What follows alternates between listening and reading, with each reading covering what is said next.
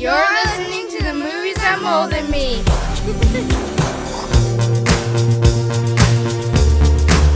Movies That Molded Me is a movie ranking game show where each player chooses 3 movies from a genre, theme, or actor.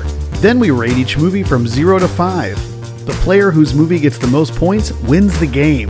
And in the process, we create a list of the top 5 movies for each episode. These are the movies that molded me. These are the movies.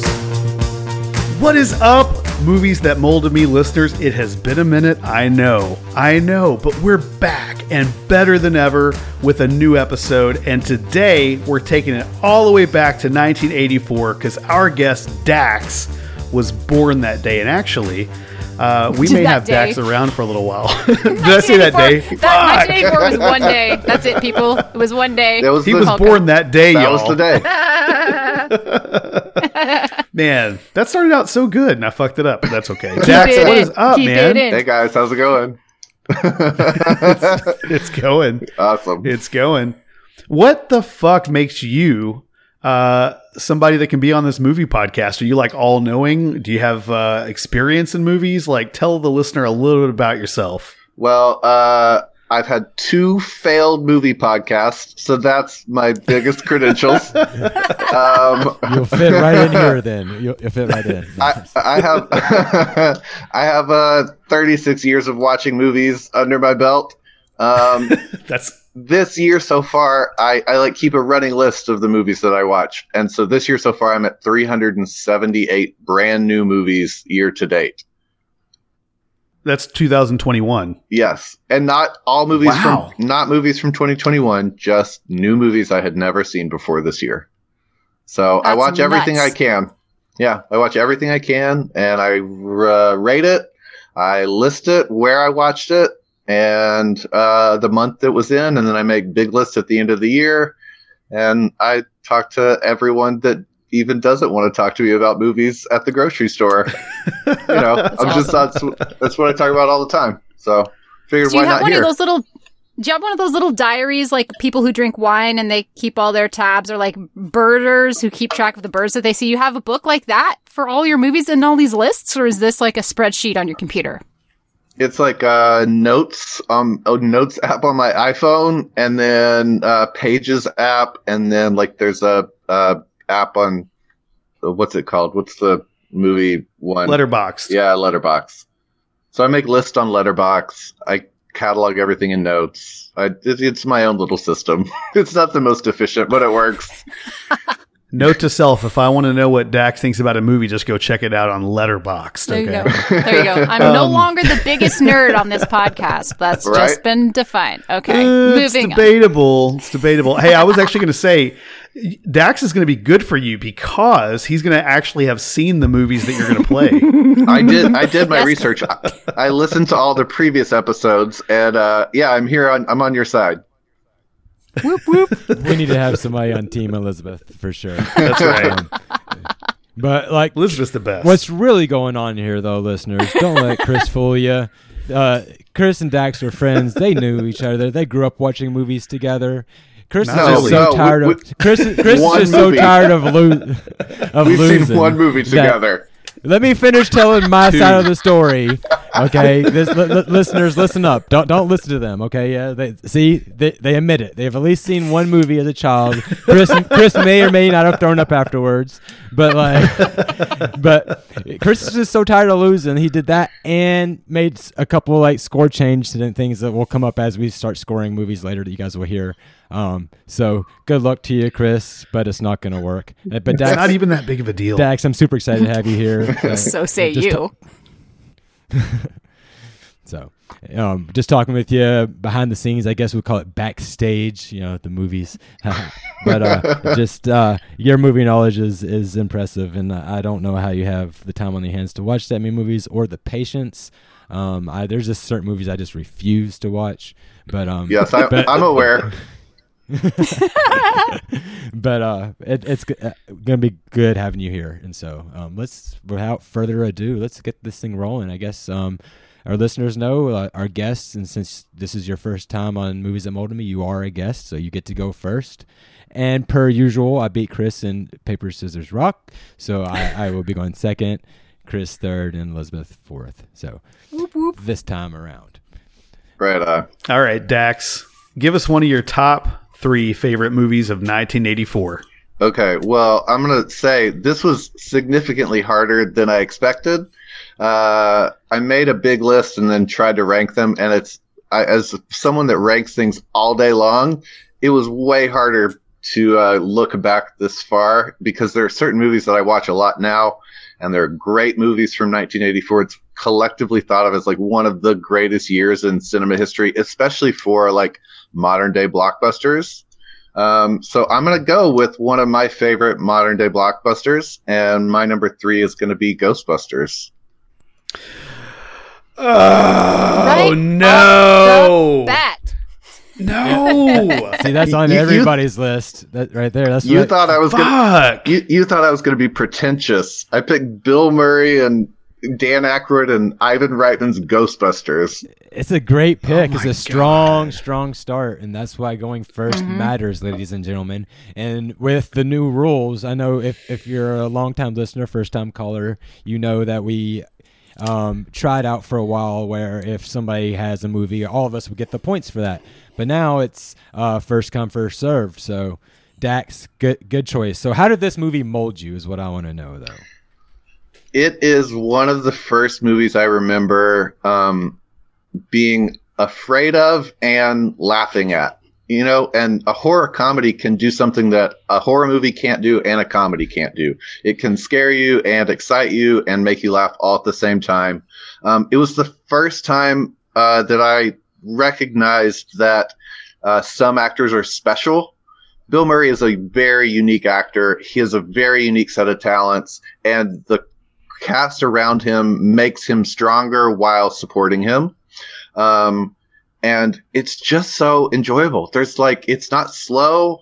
It's not boring. The jokes all work, and everybody knows the Stay Puft Marshmallow Man. Like, whether you've seen it or not, It's just the most iconic movie probably from that year.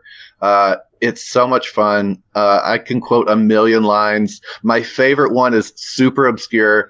Really early on in the movie, they go to the library to check out a ghost in the basement.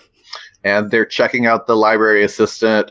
And Harold Ramis, who plays one of the Ghostbusters, he plays Egon. He's but not forgotten. He always asks. That's ridiculous.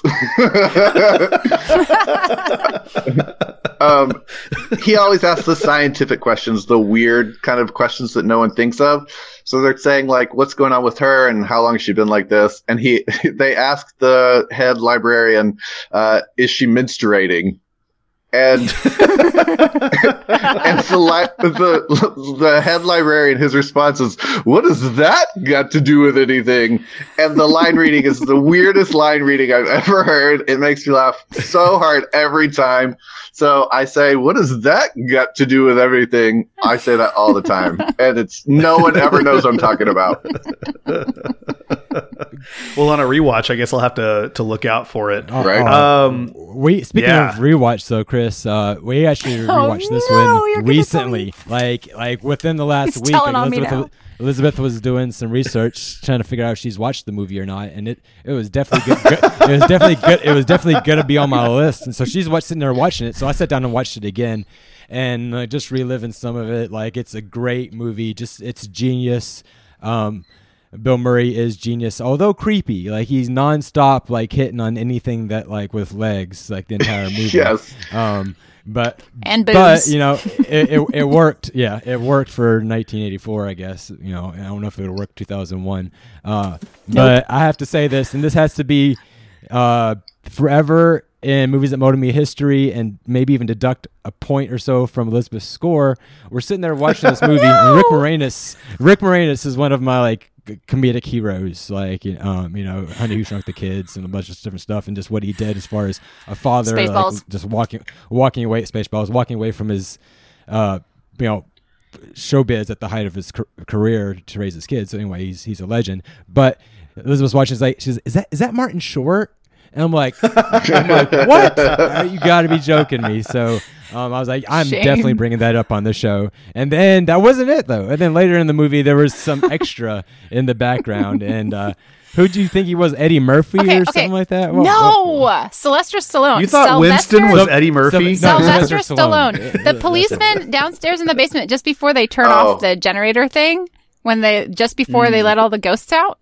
The policeman, go look at him. He looks like Sylvester Stallone. Yeah, he's just playing as an extra in Ghostbusters. Yep.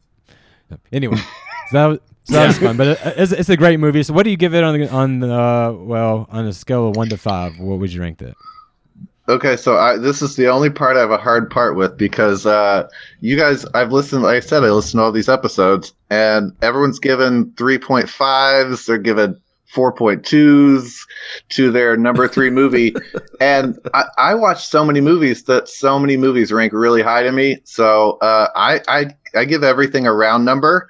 I give this movie a 5. I don't know how I couldn't. That's one of my favorite movies ever. And I know it's my number 3, but I love it. So I have to give it a 5. I think a top 3 can be... Yeah, a top 3 can totally be a 5. I don't think there's anything wrong with that. Omar, what do you think about Ghostbusters? It was on your list, so obviously you liked it. Everything that I hear Dyke saying is like he's listened to a lot of our episodes. He's studied us. He knows how to win this game, and so he's not going to give himself anything lower than a 5. Why would he do that?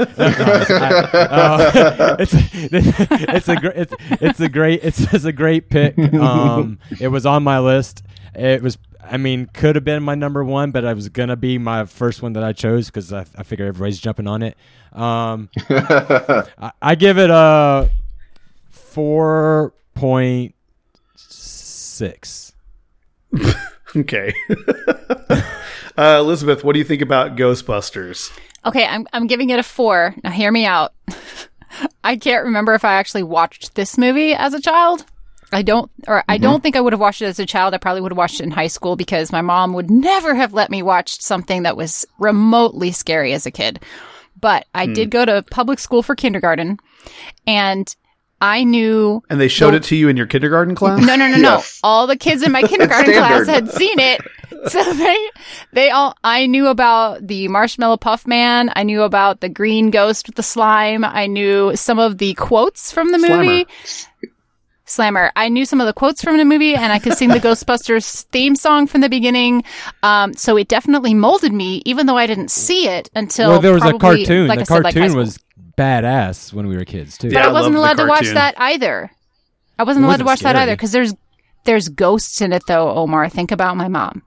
There's ghosts in it. One time, Scooby-Doo hung out with the Ghostbusters. It's okay. I wasn't allowed to watch Scooby-Doo either. There were ghosts in that as well.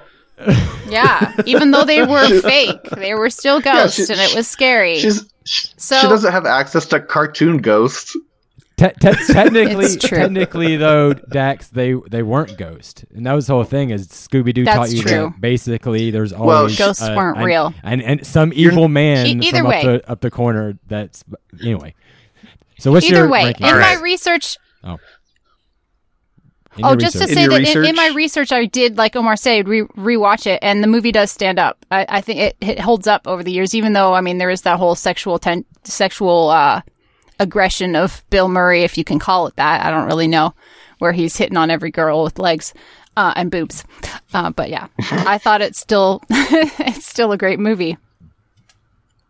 It is a great movie, and one thing I would say, you all have said everything great about it. I would just say, a little critique would be the character of Winston just kind of seems like a token black man that's been thrown in there. And it's kind of sad, that he just is he's such a great character, and I think they really use him a lot better in the second film. So I actually like the second film better, not because of that, but I think it's just a all around better movie. This movie only won one award, surprisingly, and that was the BAFTA for Best Song, which a great fucking song. Bill Murray's King. It's a great fucking movie. I'm going to give it fucking 5 out of 5. It's great, Dax. It's a good pick, and it was my number 2. So now I'm going to have to find a new movie for that. You fucking asshole. I was nervous about picking such a good one, but it's not like I was going to pick a bad one in my top 3, so I don't feel that bad.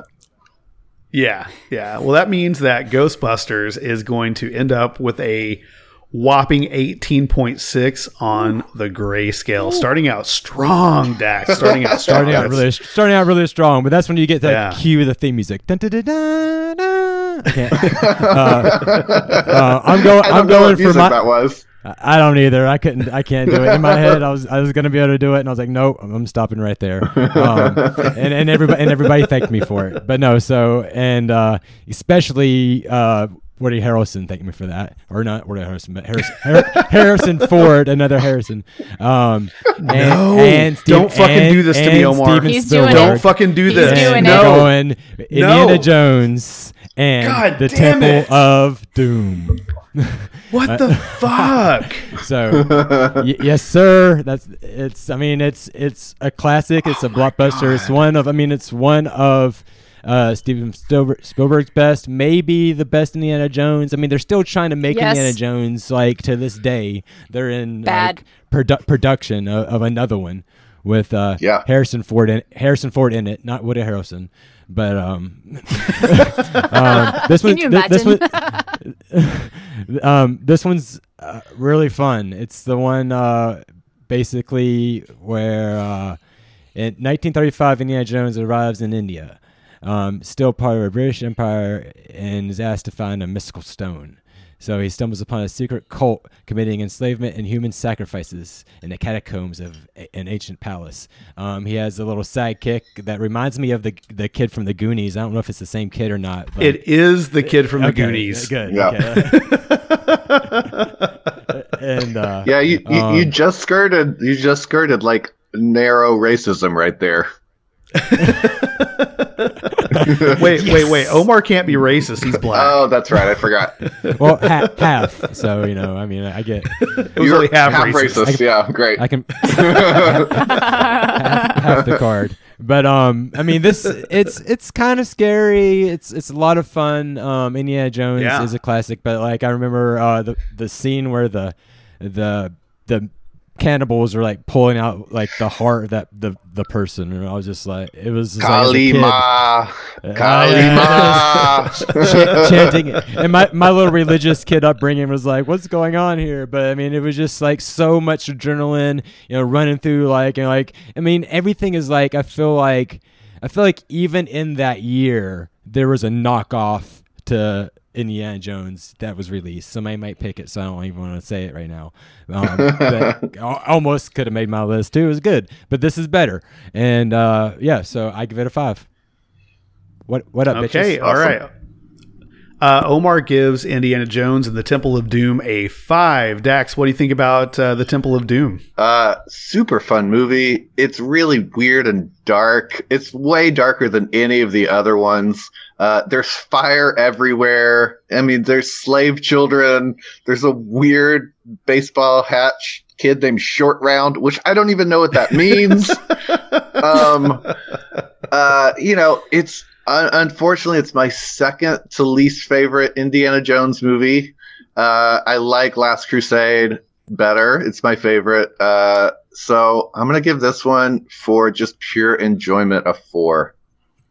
All right. Dax gives Temple of Doom a 4. Elizabeth, what do you think about the Temple of Doom? 4. I remember watching this at my mom's cousin's house. She didn't realize that it was such an adventure movie and had so much graphic stuff in it. So I remember watching this when I was relatively young, and it terrified me. I'm like, wait. You couldn't watch cartoon ghosts, but you could watch a man pull someone's heart out of their chest. Mom heard and Indiana sit him down Jones to be burned alive. She heard Indiana Jones and that it was some sort of archaeologist going on a mission. And she's like, okay, you guys can watch this. In the Midwest, in Indiana. And it terrified me. It was super scary, but it made an impression. I'm giving it a 4. All right.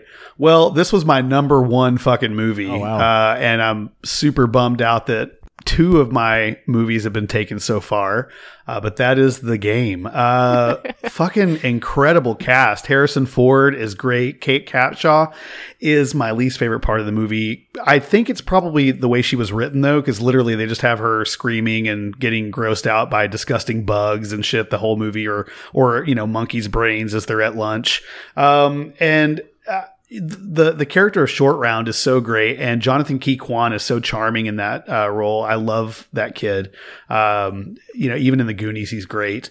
I don't know. I fucking love this movie. Roger Ebert actually gave it a perfect review. He gave it 4. Chester Copperpot. Wrong movie. Yeah. A booty trap. That's what I said. A booty trap. $50 bill. That is the wrong movie. Either way, same kid.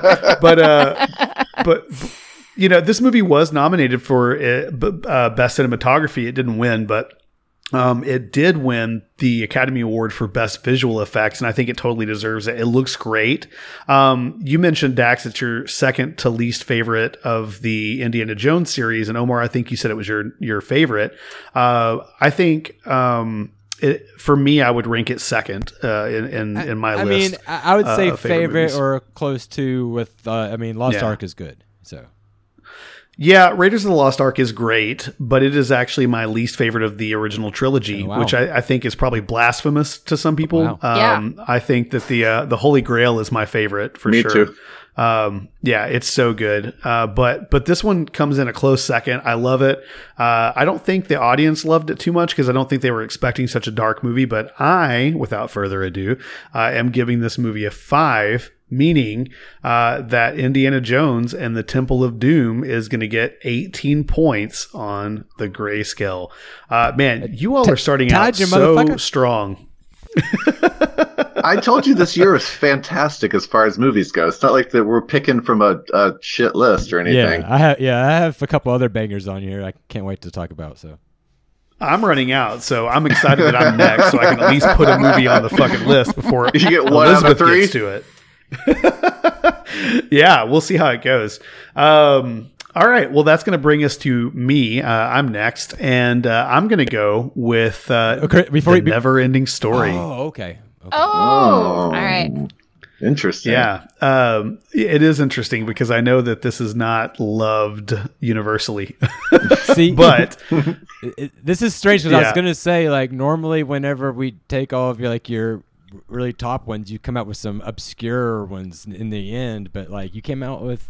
This is a pretty obscure one as well, but I thought about putting it on the list. Keep going. Tell me about it. Yeah. So the Never-Ending Story, I think if I'm correct, was adapted from a Soviet book, actually, like a Russian book, and made into the movie.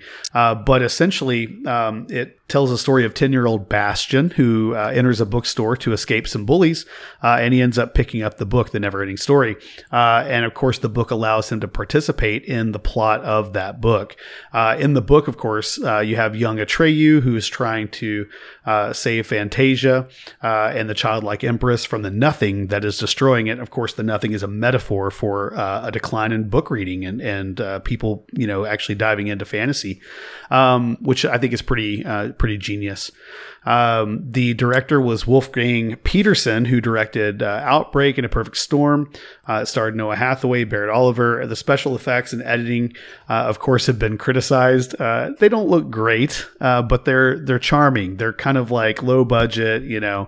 Falcor looks like a fucking, you know, puppet. It's okay. They got a flying dog, man. Come on. I know. It's badass. I fucking love it.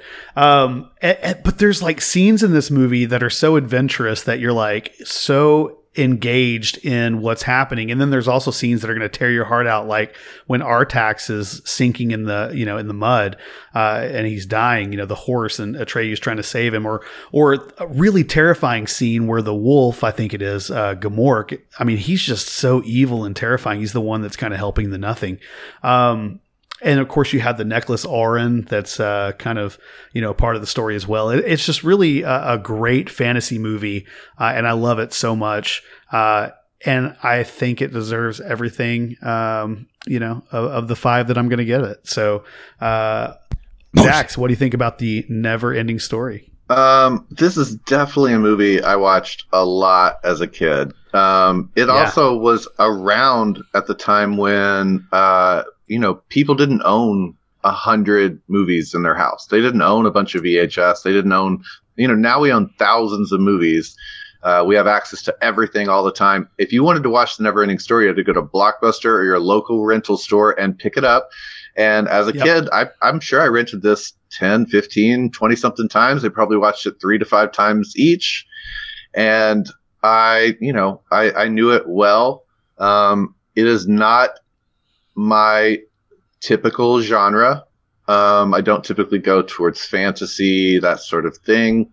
It is very entertaining. It's a fun movie, but I have a hard time with some of the it is dated, but I don't fault it for time. That's not I don't know that it works for history, and it doesn't mean anything to me now.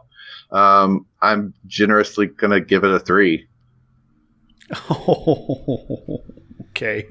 Omar, Neverending Story. What do you think about it? Oh, man. So whenever I was first looking up movies from 1984, this one definitely stood out as a movie that molded me.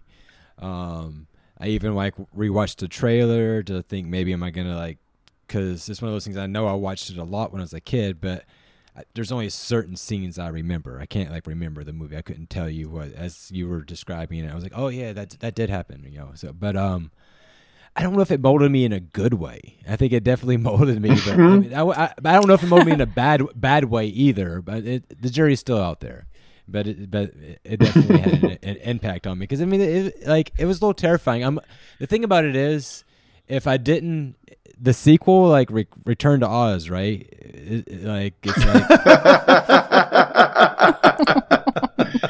Oh Jesus! Anyway. That one fucked me up.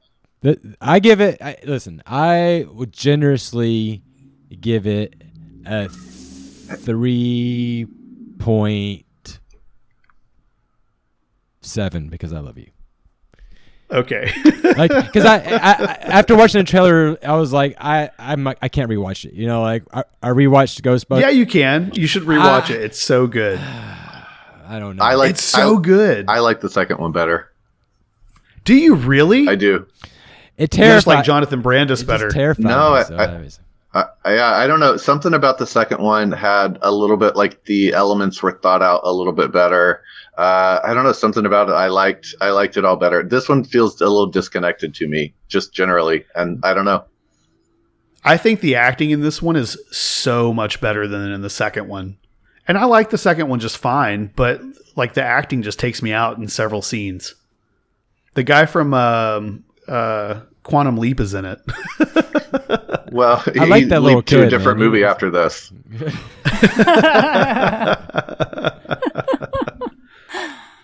Anyway, okay, all right. Elizabeth, what do you think about The Neverending Story? I've never seen it.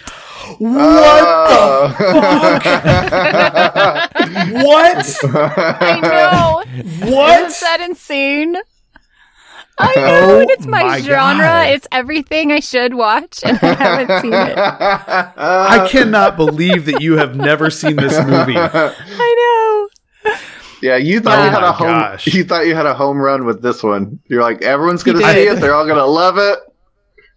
I figured, yeah. I mean, it's my third on this list because you all have already taken my first and second one. So, I mean, this is the best I can do. I mean, I know it.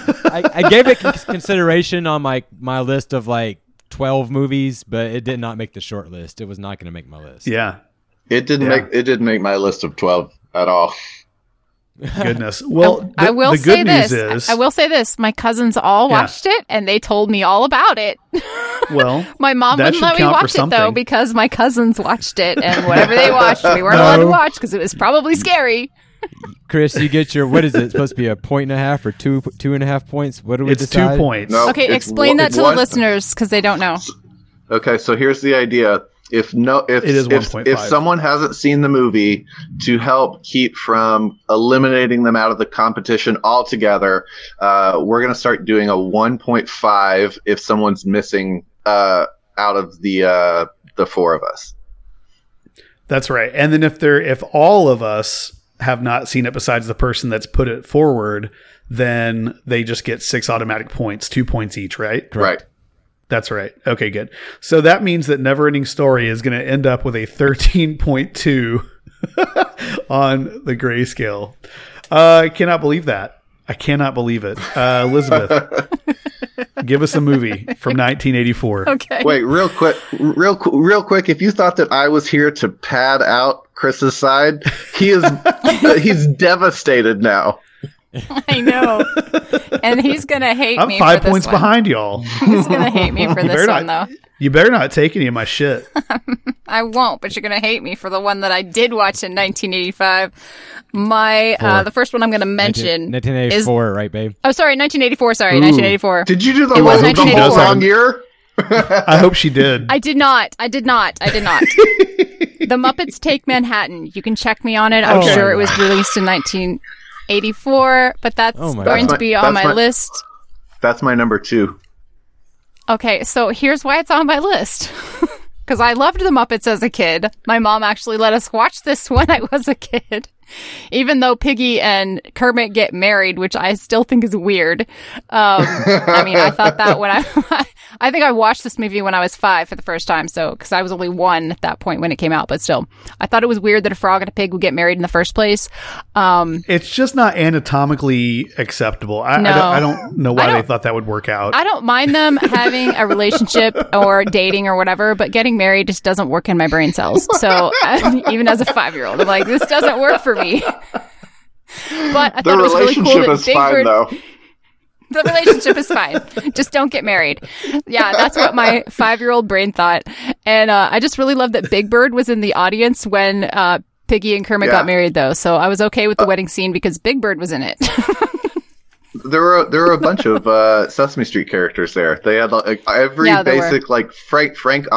Muppet that was created. And I think that I forget exactly what year it was before, but if Labyrinth was out, if anything that they had done, any movie that was a Frank Oz something, they tried to bring them in. So they did, yeah. And it was on and if you notice, the Sesame Street characters were on Kermit's side of the church, which makes complete sense. Anyway. I loved it. I especially liked the introduction of the rats. Rizzo the rat was introduced in that one. So I'm giving it a 5 because I know that Omar hates it. Okay, bye.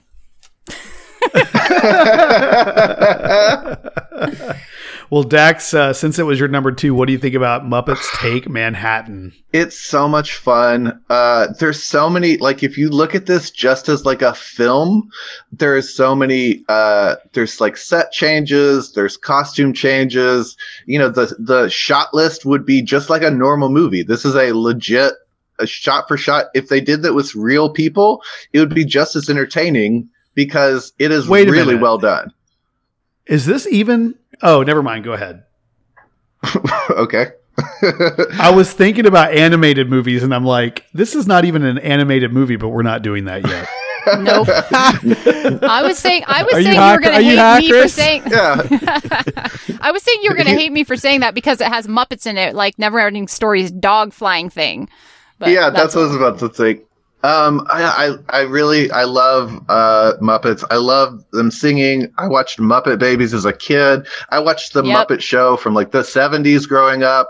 I owned every Muppet movie. I owned do you remember the Sesame Street movie? The like Catch That Bird, the Big Bird is on the run. Yes. Everyone's trying to catch him. Love it. That made me cry because Big Bird was running away. I know. You had a big thing for Big Bird, apparently. I didn't know about. I know. I do. I don't know. Is that Omar's nickname? Big Bird? Amazing.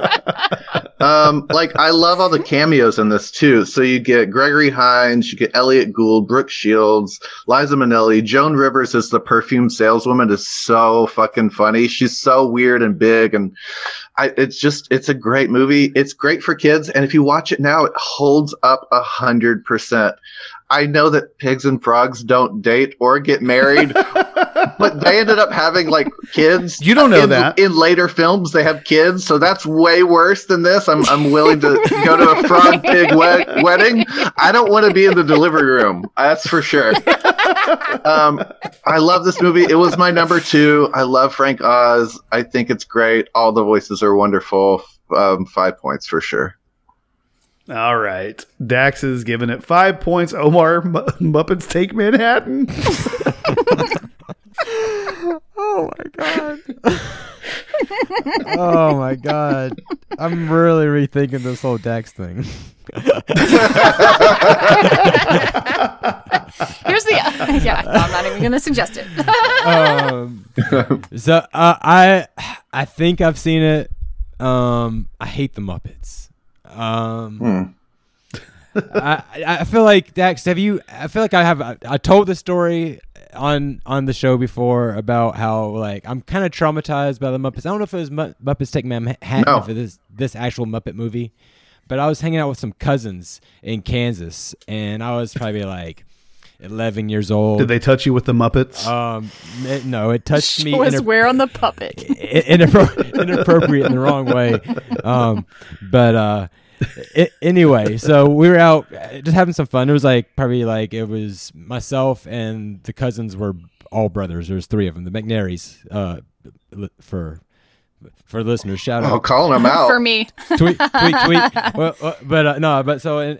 having a lot of fun, just like doing like boy things, playing outside. But then they got all excited, like, "You want to watch the Muppets?" And like they all got so super excited about it that I was like, "Yeah, of course," because if you guys like it, I mean, like so far we're connecting on like on all this other stuff, and I was like, and in the back of my mind, I'm like, they can't be talking about actual puppets. They're not this excited about watching puppets. I remember going in. We sit down, and sure enough, they put it in, and I think it really was Muppets Take Manhattan. It was like, and I was like, or maybe unless there was another one that was big, like maybe 10 years later. Anyway, I remember like there's like 10. There's a lot of them. I remember like just basically standing up and walking out. I was like traumatized. I was like, I can't believe. And we've never been friends to this day. No, that's not how the story ends. But anyway, I don't know. Should I rank it? Either way, it's going to get like a 1.5. A 1.5 if you haven't seen it, or is that what you're going to give it? You're going to get a 1.5 for me too because I have not seen it. Is this the one where they put Kermit on a bicycle? Nope, that's a Great Muppet Caper. Yeah, okay, that's the gotcha. One. That's the one in England. Okay. This is the one where Kermit loses his memory and his virginity, apparently. So that's the director's cut. Yeah. Muppets After Dark. He thinks he's a business frog. I know the newer Muppets have had like some like funny people in it, so I know that like I know people are going to give me lots of shade for my comments, but I'm sorry. I'm just not into the Muppets. I can't do puppets, dude. It just doesn't work for me. And Labyrinth is scary as fuck. So anyway. I really liked the Muppet Babies TV show. That's the only like Muppet shit I ever watched, though. So I have never seen any of the Muppet movies whatsoever. Sesame Street. They did a ABC like primetime show recently where Miss Piggy was a late night talk show host and Kermit was the showrunner, and it's one of the funniest things I've ever seen. It is really good. It's shot like an office style sitcom where they do confessionals, and I love it. Elizabeth, if you have not seen it, go find it. You will die laughing. It's so funny. That's awesome. There's a podcast I listen to sometimes called Screen Drafts, and they talk about the Muppets movies constantly and about how great they are. So I know that they're good, and at some point maybe I'll watch it. But that means that the Muppets Take Manhattan is going to get 13 on the grayscale. So far, Ghostbusters in the lead with 18.6 points, followed by Indiana Jones with 18 points, then The NeverEnding Story with 13.2, and in last place, the Muppets Take Manhattan with 13 points. Could bring us round number 2. Dax, back at you. What is your next movie? Oh boy. Okay. So I told you this year is crazy. There's so many things, and I've got a list for honorable mentions at the end. I had a couple that could have fluctuated. I went back and forth on one and two. I'm going to go number two, Gremlins. Ooh. So this is one of the, it's the 80s is weird. The 80s got to do a lot of things. The 80s did like dark movies. They did everything. The 80s is a reaction to the 70s. The 70s was really dark, really gritty in film and culture and everything. And all of a sudden the 80s got to be bright. It got to be colorful, but it still had all the edge from the 70s in it. And even in that Muppets movie, I mean, Kermit loses his memory. It's like he's in the business world in New York. It's super weird and kind of cutthroat. This is very much a product of that. It feels like a 70s like B movie. It feels like a horror movie, but it's really not. And honestly, it was really marketed towards kids, and really as like almost like a family movie. It's directed by Joe Dante. Writer is Chris Columbus, which I know you guys know who that is. Yeah. Really great like pedigree with the entire movie. Joe Dante did a bunch of horror. We don't even need to go down that rabbit hole. It's just too much to go through. Phoebe Cates is in this. It's honestly, it's a bunch of people that you'd recognize, but you probably don't know their names. She's the biggest out of there. A businessman is on some travels. He goes to get his kids a weird something from when he's on vacation. He finds this little shop and buys what is called a mogwai. And he doesn't know what it is, and it's kind of given to him in an odd way. It's a very peculiar. Why is he accepting this? How much did he pay for it? You know, and there's these weird, ominous rules. So don't feed it after dark. Don't get it wet. And it's just, it's odd. So but he's okay, great. This is, yeah, I'll just not feed it after dark. And, you know, it's just a normal pet otherwise. So he brings it home to his kid, and it's adorable. Names the mogwai Gizmo. I had a cat named Gizmo growing up. And Gizmo's really cute. He sings. He's learning language. He's like cooing. It's adorable, super sweet. And then, of course, the rules come back to bite us in the ass. And gets wet, starts popping out little furry balls, and they turn out of his ass, right? Like these balls just like start popping out of his ass. Right. It was on his back, right? Yeah. And they turn into lizard-like gremlins, and they are not as fun as Gizmo. They were much cooler. I disagree.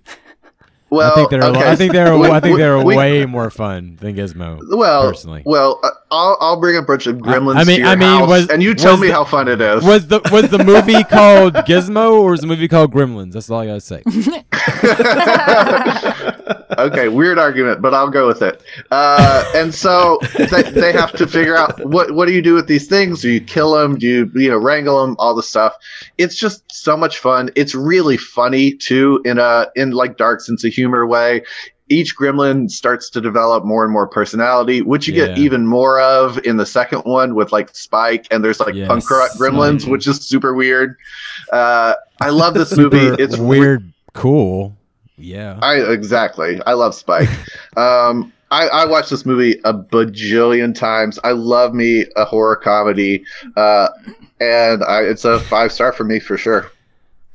All right, Omar, what do you think about Gremlins? I love horrors and comedy too. I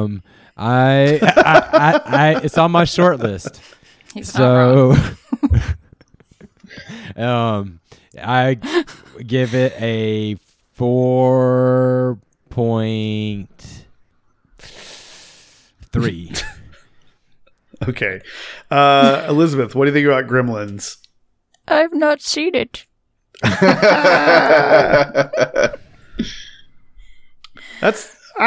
actually a little surprised by that. Surely you would have seen it as an adult. Yeah. Yeah, it should have been one that my high school buddies who introduced me to all the movies, they should have shown me that one, but it never came up. So, Beery Boys, you failed me. I liked Gremlins. I didn't put it on my list, and it's not something that I've gone back and watched. since I was a kid. I think I preferred the second movie as a kid. I don't know. As an adult, maybe if I went back and watched both of them, maybe I would be incorrect in thinking that. I don't know. But I just haven't gone back and seen them. As it stands, I would give Gremlins a 3 on the grayscale. Right on. It's fun, but you know, it's just not something that molded me by any means. Yeah, it's super fun. I would say it molded me. I mean, Gizmo is really cute. Everybody wanted the toy. They marketed it well, but the Gremlins were just, I mean, like, as they were definitely the, I guess what, antagonist of the shows, but like they were great. They were a lot of fun. I mean, they were got into like, they're just constantly getting into trouble. So like, if you owned one, no, you wouldn't want it. You would much rather have the cute, cuddly Gizmo. But yeah, I don't know. If you could train, you could train a gremlin, you know, you could have a little gremlin army. Just keep getting them wet. Well, I believe that is part of the plot, is that once a gremlin also breaks one of the rules as well, it gets significantly worse if a gremlin makes a copy of itself more than a mogwai to gremlin. So, right. Yeah. All right. So Gremlins is going to get 13.8 on the grayscale, which actually puts it right above The Never-Ending Story. Omar, give us a movie. All right. Well, this movie is going to surprise some of you, I think. But it wasn't on the short list. But after Gremlins kind of came off and we had already gone over Ghostbusters, I'm like, I'm going to have to put something else on there. And I feel pretty confident about this one. It's a Ron Howard-directed movie in 1984. The cast is amazing. I mean, you can't go wrong with Tom Hanks. Daryl Hannah, I never really, I mean, she's gorgeous. I don't know what else she's in, forgive me. But then you have Eugene Levy, obviously. Kill Bill. The eyebrow is in this movie as well. And so I give this movie a 5. And I give what is it? Splash. Yeah, you haven't said. I'm sorry. Splash. There it is. Splash. Yes, I'm sorry. I figured everybody. Maybe the plot or anything? Like, okay, yes. Okay, yes. You're gonna get all of that, and it's getting a 5 because so. Reading from IMDb, a young man is reunited with a mermaid who saved him from drowning as a boy. He falls in love with her, not knowing who she is or what she is. So it's just a love story, which is why it's surprising for some. But I mean, it's well acted, well directed. I mean, I watched it. I mean, it's one of those things like the love story aspect of it definitely like shaped me. I didn't watch a lot of love stories when I was a kid, but this is one of the ones that. Mermaids, man, like who doesn't want to fall in love with mermaids? Do I have to say anything else? So. Well, what about pigs and frogs? This is mermaids and men. What are we doing here? Mermaids and men are okay. Have you not seen like what was it? What's the Disney one? Holy shit, I'm spacing it. The Little Mermaid? Thank you, yes. She has legs by then. I was missing the. Yeah, that's tough.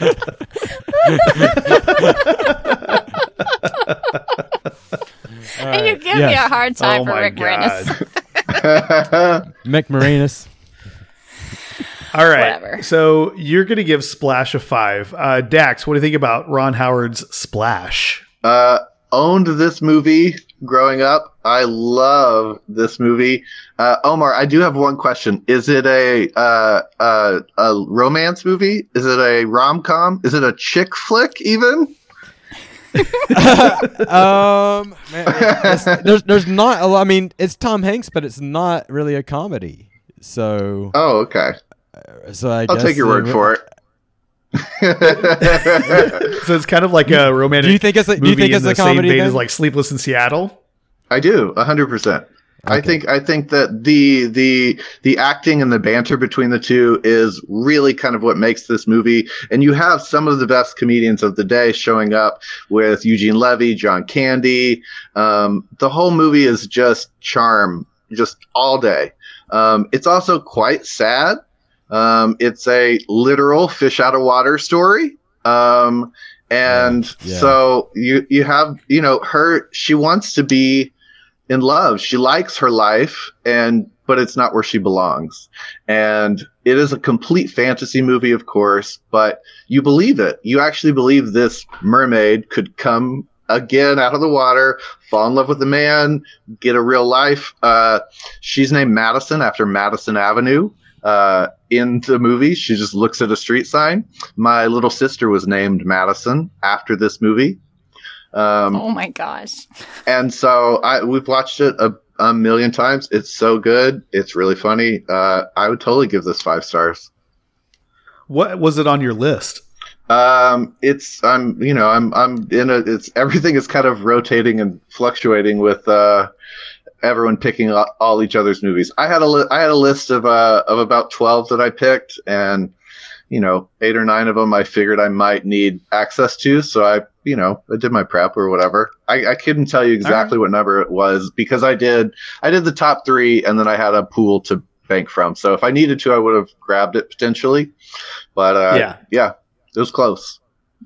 All right. So, Elizabeth, what do you think about Splash? Okay. I have not seen it. Oh, my God. But when I was doing research, this was the only movie Disney put out in 1984 that was new. This was a Disney movie? Yeah. Yeah. I feel like is there not nudity in this movie? No. It's PG. So.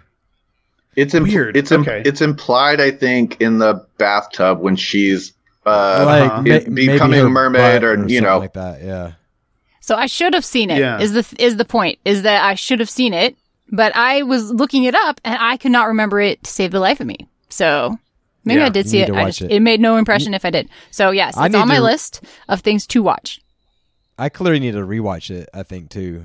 Just by Dax's description, it made me want to watch it again because I was connecting more with some stuff I hadn't thought about, like mermaids in the bathroom.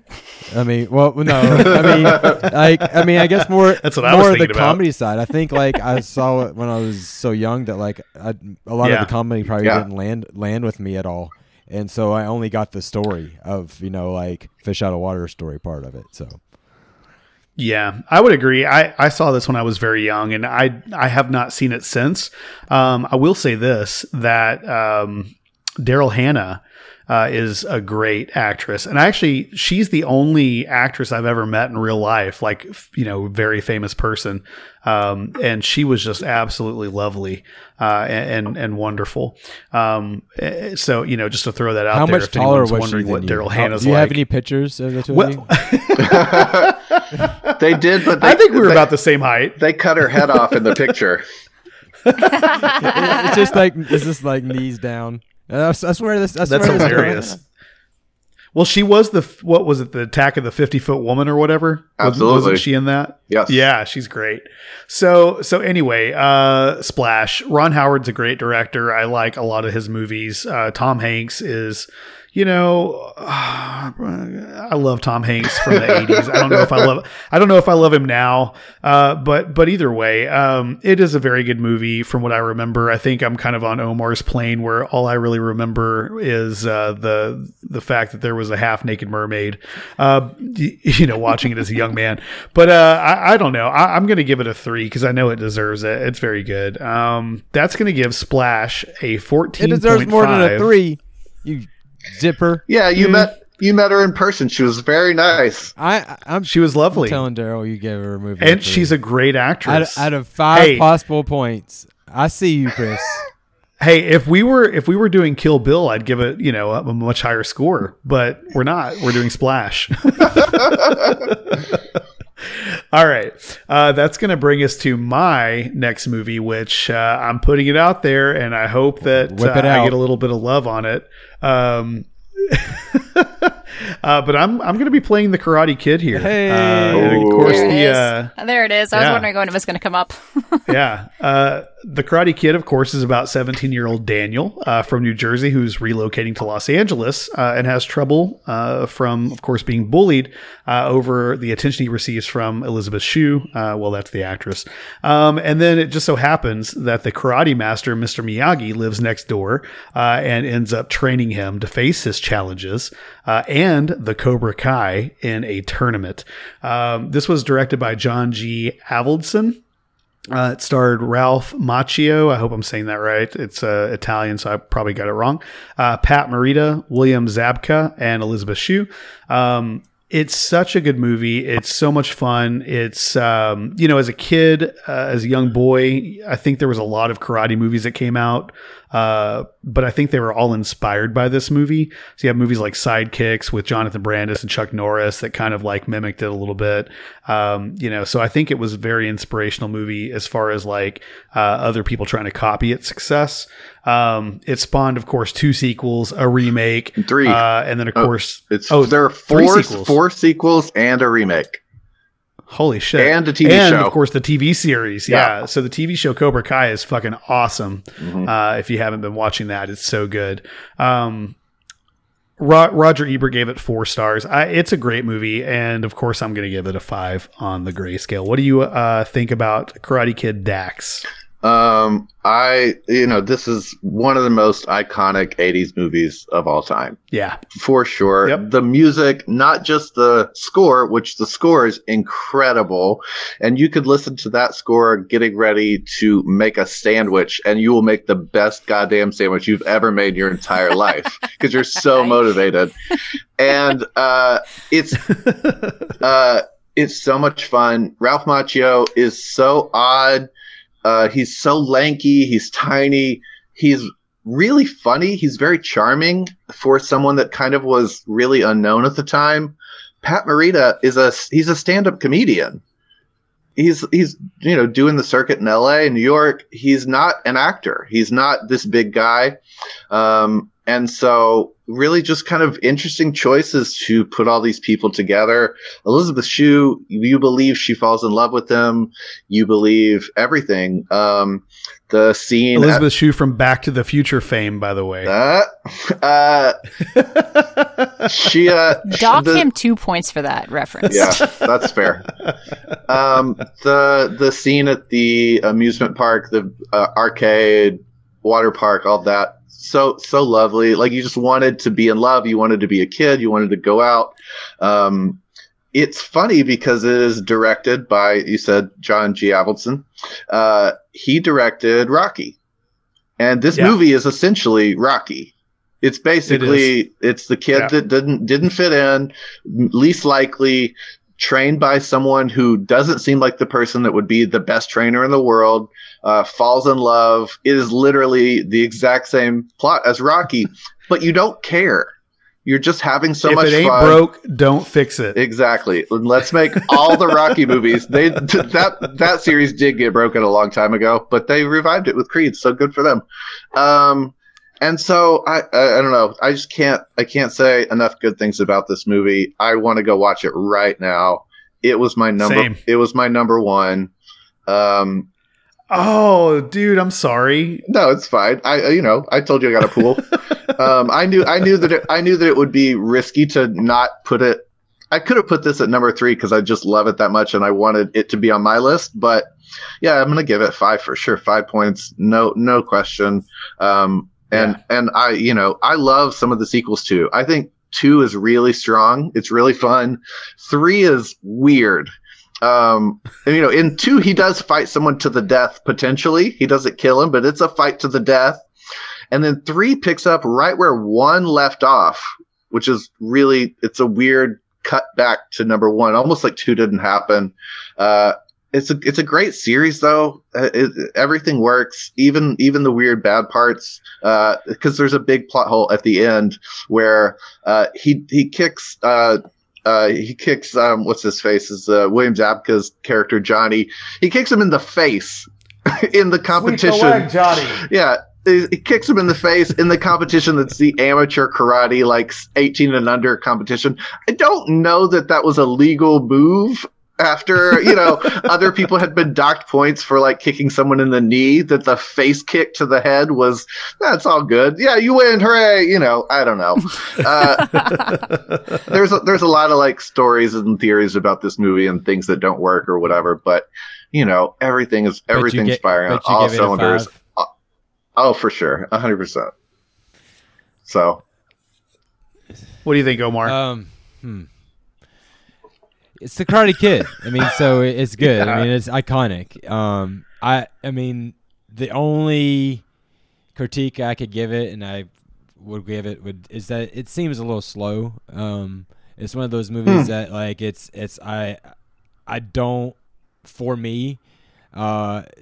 we own this movie? I know that the kids have watched it, and I feel like we do. And I sat down, and I just couldn't sit down and watch the whole thing. It wasn't one I could, like, I mean, there's definitely scenes that are fun to rewatch. I mean, the ending scene is so much, like, you know, like, heating his leg, and the audience is, like, it's a great movie. So, I mean, at least a 4. I think I'm a solid 4. Solid 4. Okay. All right. Elizabeth, Karate Kid, you own it. Yeah, I have seen this movie. Yes. I'm fairly certain, actually, the Beery Boys, speaking of which, actually showed me this movie. I remember watching it when I was younger, so it made an impression for sure. I was one who really enjoyed karate movies for a while, and I want to push back on this being one of the first karate movies. I'm not sure that's right, because there was a famous karate... now I can't remember his name. Bruce Lee? A guy who... No. Yes, who was around in the 70s, but he died. I guess what I mean by karate, like teenage karate movies. Okay. Is kind of what I'm talking about. I mean, yeah, there was kung fu movies and shit from the 70s and stuff. What year did the Teenage Mutant Ninja Turtles come out? I think like 80. Later. Oh, okay. 86 or something, maybe? I think it's 88. Probably. I saw it in the theaters, and if I was born at 84, then for sure it had to be at least 88. That only strengthens this point. Never mind. Yeah. Anyway, I'm going to give it a 4, though. I really enjoyed the movie. It's held up. Yeah, I liked the movie. I agree. That means that Karate Kid is now tied with Indiana Jones and the Temple of Doom. All right. That was a pretty good choice, I think. Elizabeth, that's going to bring us to your next movie. What are you going to play? Okay, Dax, I'm relying on you for this one, okay? Right on. I'm going to say 16 Candles because I'm the girl, and I know. But it was one of the first chick flicks. I don't really think it was a comedy necessarily, but it was a drama with girls in it that falling in love and coming of age and all the things. And her whole family forgets her birthday, her 16th birthday, because her big sister's getting married, and her big sister's a complete ditz. Can't stand the big sister at all. But I love the process of the lead character just coming into her own in a way. And I don't know, it's one of my favorite girl movies to watch, and always has been since the first time I watched it. So I'm giving it a 5. Omar walked away, so he gives it his 1.5 because clearly he doesn't know what I'm talking about. This is a John Hughes film. So, Dax, what do you think about 16 Candles? I love John Hughes, especially, you know, everyone always says his teen movies are the best. I tend to agree for the most part. I have issues with this movie over some of the other John Hughes movies. Does not mean I don't love them. Anthony Michael Hall, again, basically, and Molly Ringwald are basically playing their Breakfast Club roles. They're basically the same character. And so I'm okay with that. Like, I don't have any problem doing that. Molly Ringwald is John Hughes's muse at the time. He's writing movies for her, directing her. He saw her in a headshot and just said, we want a girl like that. And that was the idea of, we want a girl like that. And at some point they just brought her in, and she was just the person. And so as he's writing this movie and doing that, he actually wrote The Breakfast Club as well, put her in it, did the whole thing. And they kind of are hand-in-hand movies together, shot really close together.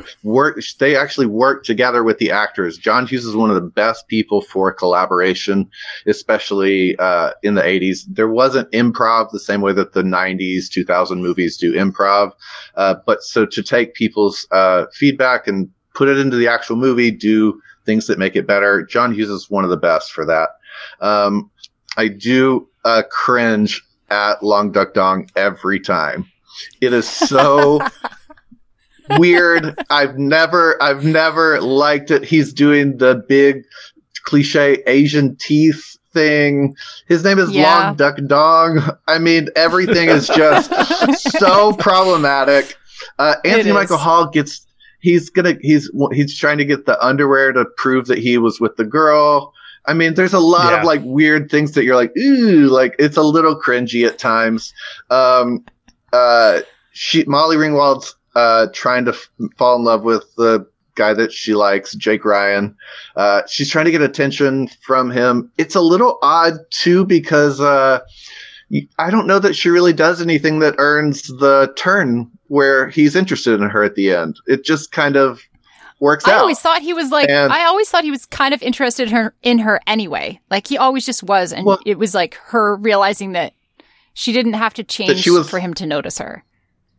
Right, and I do love that. It's a very female empowerment movie.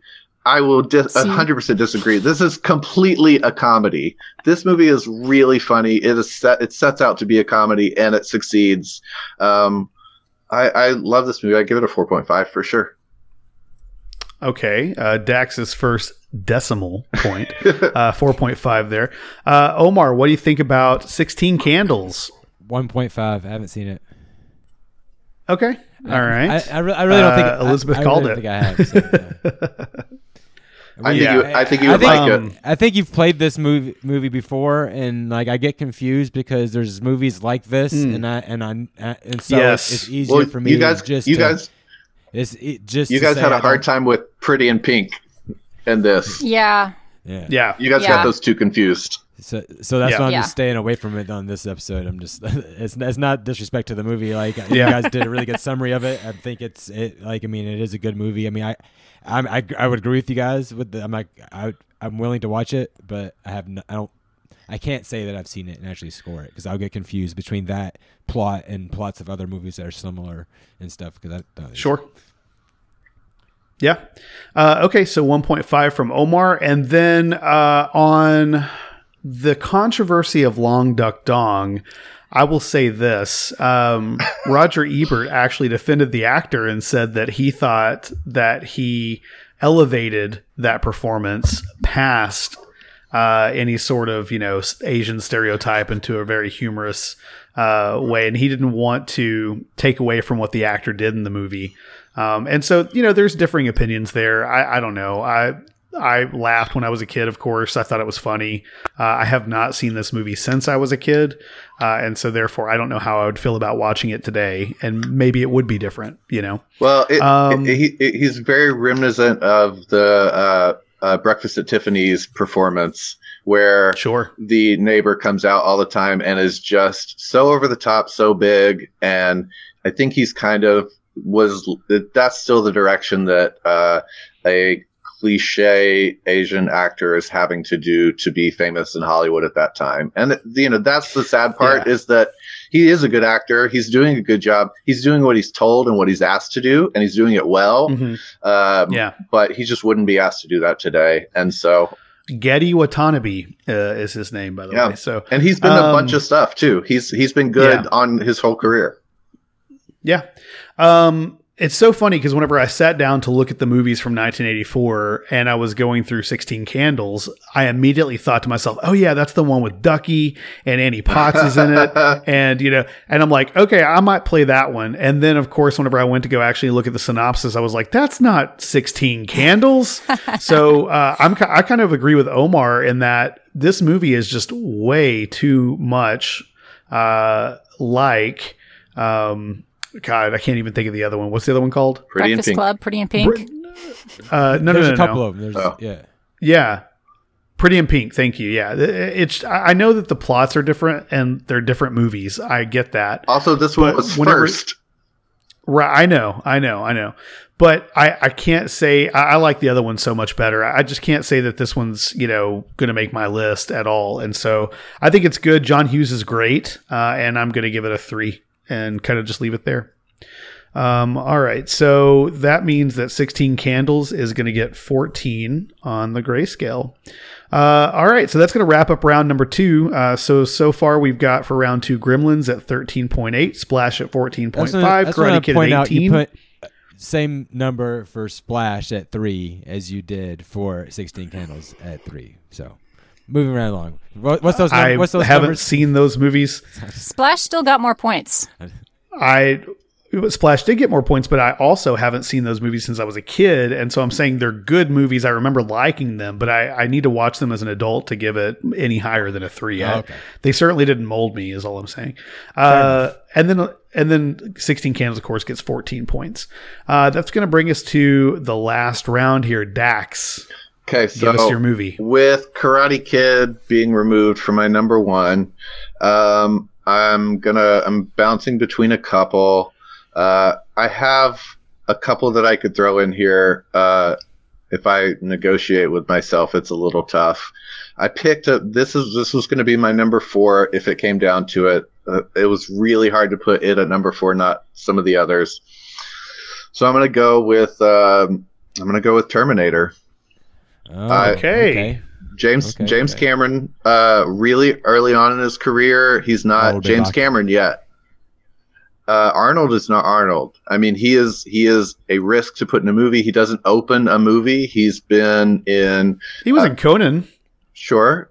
But Conan is not the huge commercial success. This created a franchise. This is the second Conan movie. I actually really like the second Conan movie, Conan the Destroyer. Same. Yeah. But this movie really, another one that I love because it is... in the 80s when female empowerment becomes a real thing in film. And, you know, granted, they're not making the films, they're not making the decisions, but Linda Hamilton in this movie is a badass, like bona fide badass. Like, you cannot deny her presence on screen. You can't deny her ability to make you believe that she is important to the future of the human race. I mean, that's a tall order for any actor to say, I'm this important and still be vulnerable at the same time. That's a tricky balancing act, and I love the way she does it.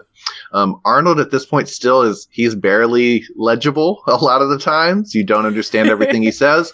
And for that reason, this is the one, he's the bad guy instead of the good guy. He doesn't speak very much. He speaks in short sentences and bursts.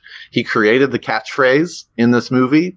And it's so much fun. It's not thought of as the great action movie, the best James Cameron, the best whatever, with Terminator 2, the follow-up, of course. But with this movie, I watch it almost like an indie movie, where it feels like young actors, it feels like young Hollywood, it feels like everything is practical, everything is low budget. He grabs a pair of sunglasses off the rack. There wasn't corporate sponsorship for the sunglasses brand. It's all just off the cuff. They're figuring it out. They're making up effects. And if you watch it today with those eyes, I think it will hold up better for you if you watch it with the history of like where the franchise went and where effects went in Hollywood, because James Cameron is most known for not even being a director, but being an innovator of film camera technology, of special effect technology. I mean, he created a lot of he spent 5 years creating the technology just to make Avatar. I mean, he spent years creating the technology to make the movie he wanted to make, and he's doing that in this. And I really love it. Really quick, it's a cyborg sent from the future back to kill the people, essentially everybody that will be part of the resistance or create the resistance that will take down the future cyborg robot community that takes over the world.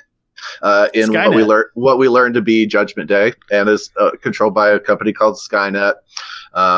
And it starts and it goes, and it's very tantric. It goes the whole way, and it will not stop until it's over. And I love it. I think it's really fun. And there are a lot of iconic scenes, a lot of iconic shots. Obviously, Hasta La Vista Baby and I'll Be Back are, you know, how are you, you know, what are more iconic than those phrases? They've been used in every parody movie and TV show and Simpsons, Family Guy, everything. So I love it. I'm still gonna give this one a 5 stars. I think it's that good. Sure. Omar, what do you think about Terminator? I mean, I think that was a very passionate description of the movie and just the franchise, and I'm a believer. It doesn't make me want to rewatch that one, but it does make me want to rewatch T2. I'm like, yeah, like everything you're saying is good, but rewatchability for me in the movie is just not there. Personally, it's on my long list, but not on the short list. Mm-hmm. I mean, everything. I mean, I can't add to what you said. I mean, you said it beautifully, but it's one of the same things Chris said, you know. So I'm gonna give it a 3 for that reason. So, all right, Elizabeth, Terminator. Have you seen it? I have seen it. It did not mold me. It gets a 3. Okay. Sorry to say, I did not care for this movie. And you know, I'm not saying that what you said is untrue. I think you're sure. Right. I think James Cameron, very respectable as far as, you know, his origins and creating this movie and franchise and everything. But I, like Omar said, I never wanted to go back and watch this one. All I ever want to do is watch T2. T2 is just so good. The liquid dude, man. Yeah. I think that's his actual name in the movie is Liquid Dude. Right. That's how he's credited, right? The end credits, Liquid Dude. Yeah. it drips in. Is he the T-1000 or something like that? In the second one, I think the T-1000s aren't they the ones? Aren't they like just the mini? They're the ones that are the actual robot ones. Yeah, maybe. I don't remember.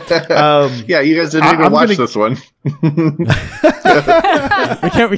definitely watched. We don't remember it for sure. We're trying to talk about it. I just don't remember. I am gonna give this movie a 2.5. Oh, wow. It's not my favorite by any means. It definitely didn't make a list for me, and I'm sorry, Dax. I don't mean to give your movie a low score, but this is an interesting year because there's a lot of iconic movies. But that being said, the age we're at, the time period we're in, the amount of years that's passed since then, a lot of these movies don't play on TV anymore, and a lot of us don't watch TV. We don't turn on TNT when we come home to watch reruns of Terminator. But if it were on, if it were in the zeitgeist a little more, if it was sitting on Netflix, you guys might have watched it in the past 3 or 4 years. And it doesn't exist in the culture the same way that certain movies do right now. And for that reason, I think it's sad, but I also understand why you didn't just watch the last 30 minutes last week and you watched the beginning 30 minutes a month ago and, you know, are waiting for it to record on your DVR next week so you can actually watch it from beginning to end. So unless you kind of own it, you don't really get it. Yeah. I will say, Dax, it's on Prime right now. I made my list of 1984 movies that I'd seen and went through and made sure I knew where to find all the movies if I wanted to rewatch any. And this one is on Prime. So if you guys want to watch it, go watch it now. It's good to know. Yeah, for sure. All right. Omar, that's going to bring us to your last movie that you're going to contribute to this list. What do you got for us? There's a lot of pressure on this one for some reason. I feel like there's a no... Choose wisely. I feel like there's a no-brainer as far as like the better movie to choose right now.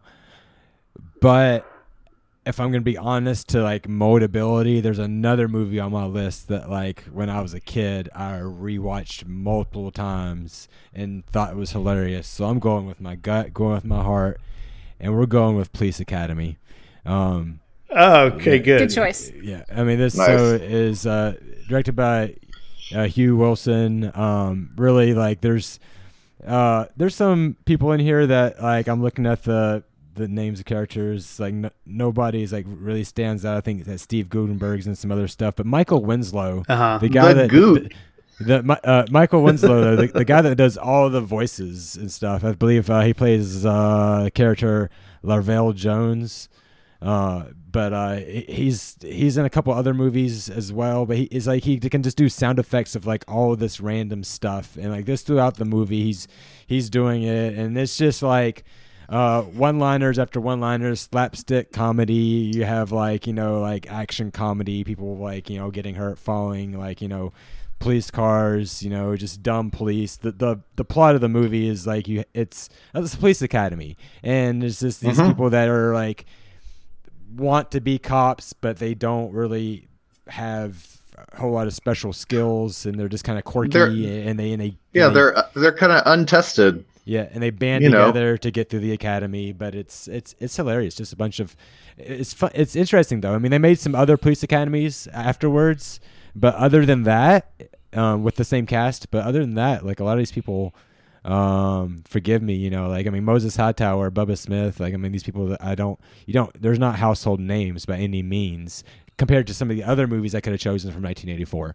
But I'm giving Police Academy solid 4.8 on the grayscale. It's a good movie. It's rewatchability too. I mean, just because it's funny, it's one of those things. It's just lighthearted.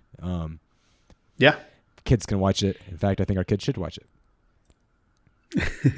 All right. So Omar is giving it 4.8 on the grayscale. Dax, what do you think about Police Academy? My grandmother owned all 8 Police Academy movies. 8? So I've seen all of them. It's 7 or 8. I forget. The last one is Mission to Moscow, and it's not numbered, so I always forget. And so I watched this movie a lot. I watched all of those movies a lot. The odd thing about this one is I did not watch this one until I was about 12, because this is the only one that is rated R. So I didn't watch this one when I was a kid. I didn't grow up with it the same way that I did the other ones. The second one is PG-13. The others are all PG. They realized that they had a family franchise as opposed to like a comedy hit for adults. I love Steve Guttenberg. There's a lot more sex jokes in the first one for sure. I'm pretty sure there's full-on nudity, and there's maybe a love connection scene that is a little risque for a kid under a teenage age. I haven't watched this in a long time. It's another one that just doesn't exist in the zeitgeist the same way. These movies are a little bit panned as far as the series went on. I think they all work. They're fun. Like Omar said, Michael Winslow is hilarious. What's the other guy? Hightower. The whole cast is really diverse. It's really fun. Hightower, I forget which one it is. He has to commandeer a car. He's 6'8" or something, gets a little car, has to rip the front seat out. He drives from the back seat of the car. They do a lot of a lot of gags. It's not quite Naked Gun slapstick parody, but it's very much in that vein of a slapstick sort of. It's a parody of a cop movie, and it's very in keeping with like Stripes and even like Ghostbusters and things like that very much of the time. I feel like it was a good cast for what they did, but it seems like some of the other things you're naming like had like bigger actors went on to do other things, too. So. Kim Cattrall is probably the next biggest name. She's in Sex and the City, which I'm sure Omar has not seen. And Mannequin. Yeah, of course. Like a lot of these people were in movies. Okay. They were doing things. They were character actors. A lot of these people, I believe, were also doing like stage stuff. They were doing TV. They were just kind of, when you have a cast that's so big that like this, you can't get 40 people that cost $1 million a piece. You just have to get character actors, lesser stuff, keep the budget down. It's one of the sad things about movie making that, sometimes you don't get the person you want just based on their quote for whatever they want for a movie. I love this movie. I think it's really fun. I can give it for sure. I give it a 4, but I haven't watched it in quite a while. I'd be happy to watch it if we were all sitting here together. I think it'd be a really fun time, but it doesn't exist in my brain throughout, my day to day. So can't quite quote all the lines like you're saying, but I would tell anyone that loves movies, that loves comedy, or just loves the 80s, you have to watch this. It's movie. A lot of fun. Yeah. Okay. Elizabeth, what do you think about Police Academy? I have seen this movie. Oh. I didn't watch it until I was in my 20s, though, so it didn't mold me, but it was a good comedy that I remembered. Does that count for something? Sure. So I am going to give it a 3.2, though. For me, what I remember, and I could be very wrong about this, there wasn't really much of a storyline, and when I watched it, I was really into storyline. It was just sort of like people working through Police Academy with all, like Omar said, like a lot of one-liners that were hilarious. So, but you have like them banding together, like it's the underdog storyline is what it is a little bit. Yeah. Yes. That makes sense. That makes sense. But I'm going to give it a 3.2. All right. And I really liked Police Academy as a kid. I thought it was very funny. I think I've probably seen the first three or so. I definitely did not watch all 8. But this first one was a whole lot of fun. I remember really trying to mimic all the noises. It's impossible. Just constantly. He's hilarious. Yeah, no way. He was good at being able to do that. Can someone please do one of the noises? I want anyone to try. Not me. I already tried to do Indiana Jones theme music earlier, and I started hearing Star Wars in my head, and I was just like, yeah, that's funny. Yeah, I can't do it. I mean, but he's so incredibly talented. And Steve Guttenberg is great. He was in a lot of movies from the 80s and kind of fell off. I'm thinking Cocoon. 3 Men and a Baby. 3 Men and a Baby. Don't tell her it's me. That's where he's from, yeah. Yeah. Yeah. So anyway, Police Academy's great. I'm going to give it a 4 on the grayscale. So that means that Police Academy is going to have 16 points. And that brings us to my... No, it was a great pick, man. Seriously, it's a funny movie. I bet you're going to take this other one I was going to choose. I bet you. You think so? I bet you. How much you betting? We'll see. You want to bet points on that? I'll bet a full point. Oh, snap. Is that something we can do? Write it down. I don't know. We're making it up. Write it down, and I'll write down what I think it is, and we'll show it at the same time. Here's what we'll do. We can we send a private chat to somebody here? I'll send a chat to Elizabeth. I'll send mine to her too, or I send mine to Dax, and then they say it at the same time. Because you don't trust her, okay. You can't trust Elizabeth. Oh my, that would be a bad move. I'm just saying, it'd be more fair that way. So that way, Chris can't say there's collusion. Did you already send yours to Dax? Send it just now. Okay. All right. I sent mine to Elizabeth. I like this wrinkle. Yeah, this is kind of cool. I like it. All right. So on the count of 3, I'll say what you've been given there. So Elizabeth has mine, and Dax has Omar's guess. I don't. We're saying it at the same time. Yeah, you guys are going to say it at the same time. Oh, you don't have it yet. I don't have it yet. Direct message on. Oh, I sent it to you through Zoom. You're looking through it through Messenger, aren't you? Can you see the little message box there on Zoom? Let's see. Here. Guys, this is my first. I was not currently. He's a Zoom newbie. Working very much during quarantine, and so I've not done Zoom calls, conference calls, anything like that. So I'm figuring all this out today. Okay, I got it in the chat. Okay. All right, on the count of 3, you all can say it. All right, 1, 2, 3. Nightmare on Elm Street. Oh, wasn't it? Oh, that's not on my. That's not even on my long list. So I should. That's why I missed it. That makes sense, though. All right, lost a point. So that's awesome. Oh yeah, Omar lost a. I love that. This is fun. Ooh, we should do that more often. That was a bad idea. Okay. Beverly Hills Cop is on my short list, though. It's definitely on my list, but it's not quite at the level of moldability as Nightmare on Elm Street before, so that's true. Yeah, it's so good. Obviously, Nightmare on Elm Street, group of teenagers is hunted in their dreams by the disfigured Freddy Krueger, who has knives for fingers. Written and directed by... Well, that's what they say in the movie. He's got knives for fingers. I just didn't recognize that voice.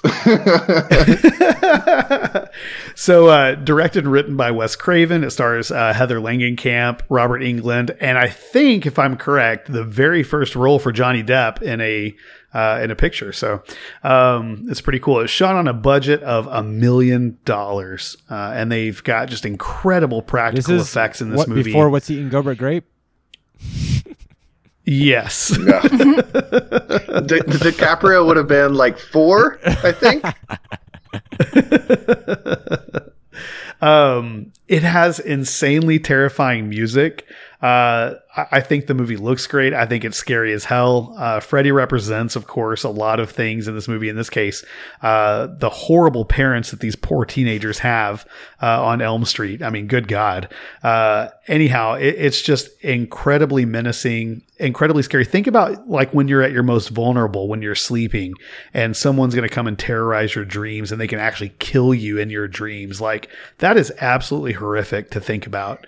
Yes. And this movie just is so fucking good. This is why I don't watch scary movies. The thing I know. Literally the thing of nightmares. I know, yeah. Like, what could be That's worse? Right, yeah.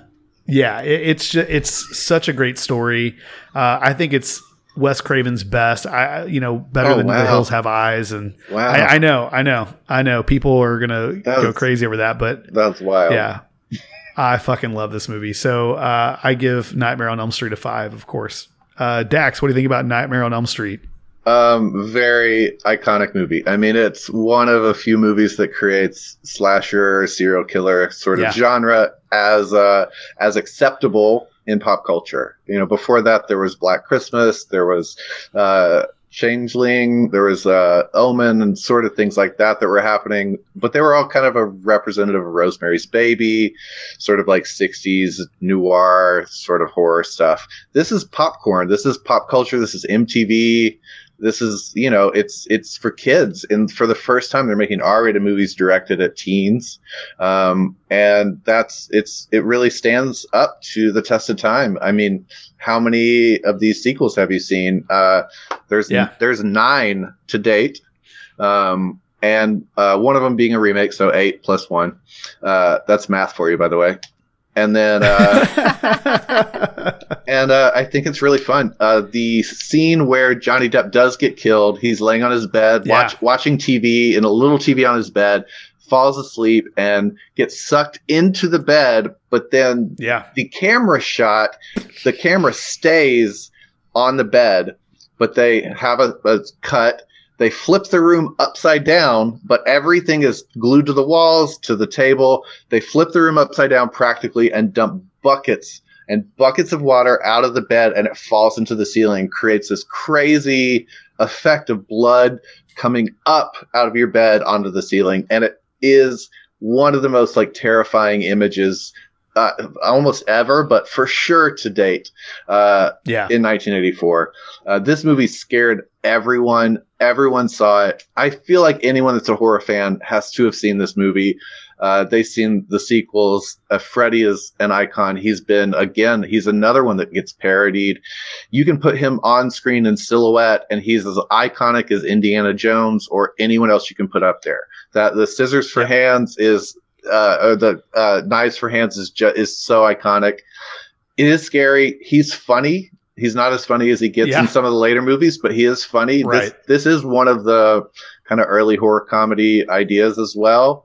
But he's still menacing. I've seen it. I will tell you, not my favorite in the series. Not my favorite. Well, I would agree. It's my number 2 in the series, but it's partially only number 2 because it's the original. I think there are better ones besides that, and you've talked about some of these before. But I will give it. It's definitely. It was on my short list. I almost put it in on the last round over Terminator. It's 4.5. Okay. All right. Omar, what do you think about Nightmare on Elm Street? This is one of those things that's very interesting. I know everything about this movie, I feel like. But I have not watched this movie. Like, I have no desire. Wow. Like, when I was a kid, I mean, it's everything that nightmares are made of. Like, and I never liked horror when I was a kid. And the time this was iconic, everything you guys are saying is true about it. And it's the reason why I don't want that. But I mean, I know who Freddy is. Everybody fucking knows who Freddy is. Like, I mean, I know that. I don't want that. Put that on the movie poster. So, 1, 2, he's coming for you. Fuck that shit.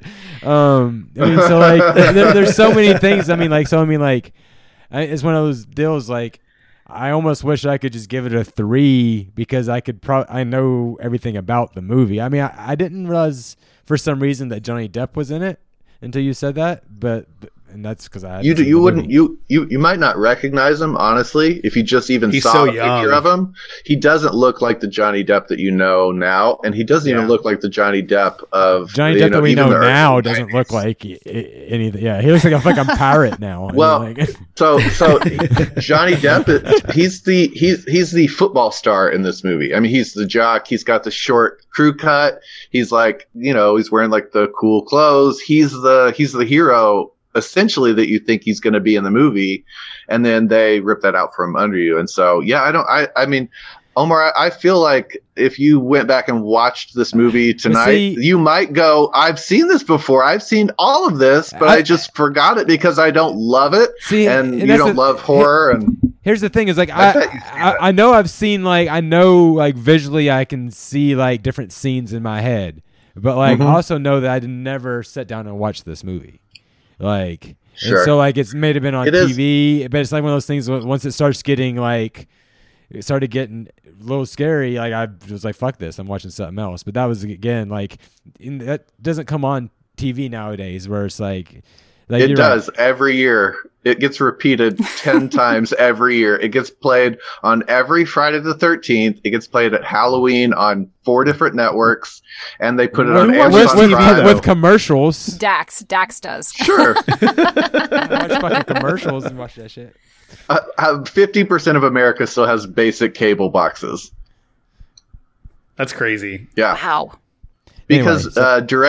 DirecTV still has the NFL network, and if you watch football at all, you have to have at least DirecTV, and that is legitimately it's about 50% of America still has a basic cable box and watches it regularly. When they get home, they turn on the TV, and that is what is playing. So, yeah.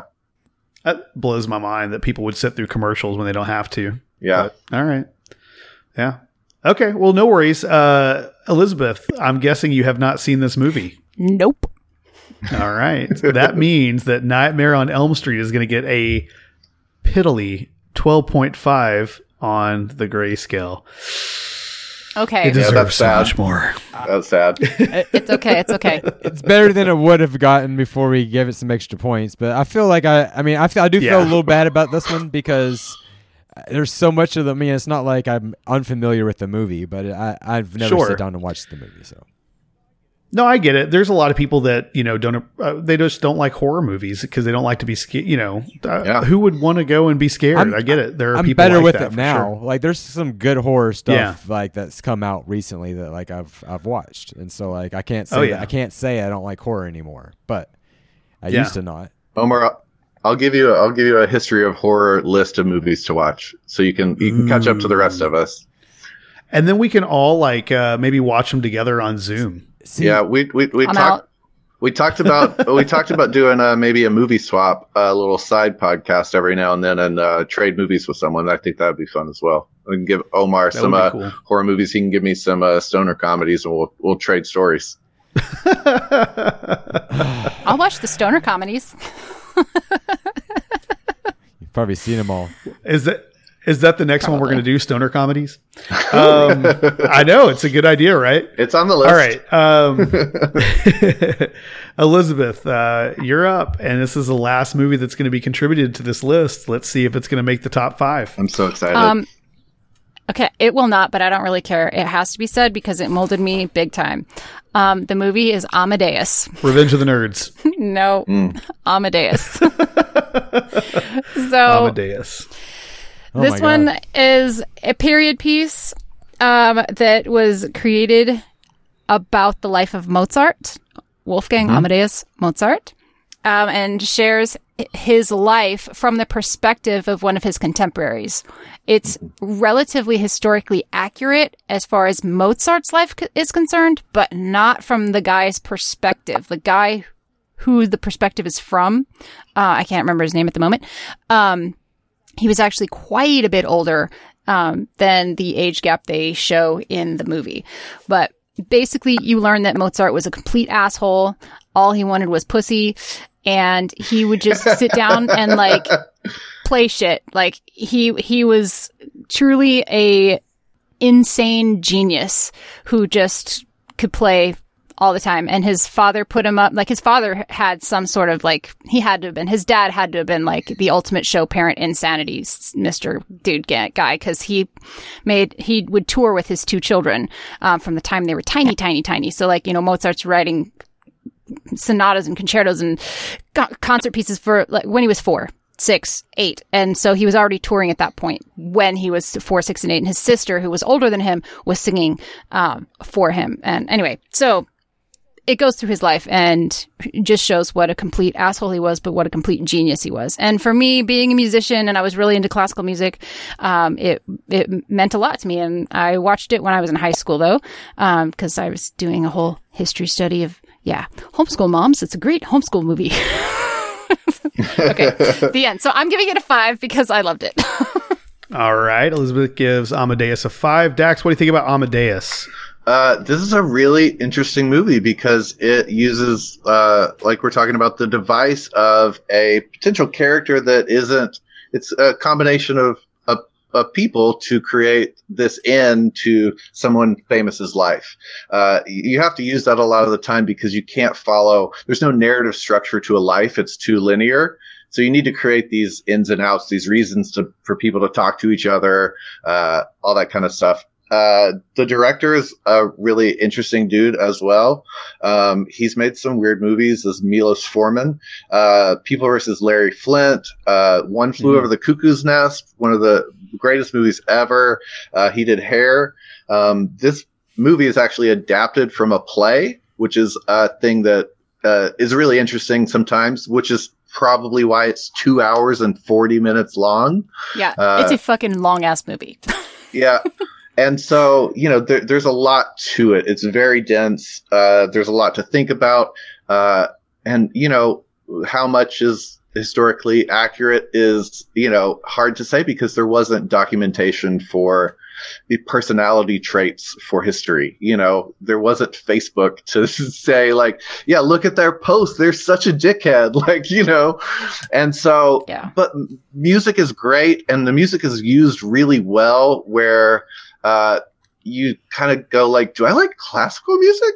I'm not listening to it every day, but like, God, this is so good because the visuals are stunning. The music is great. The performances are great. F. Murray Abraham is, I can't say his name, and my IMDb just froze, so I can't even read his name.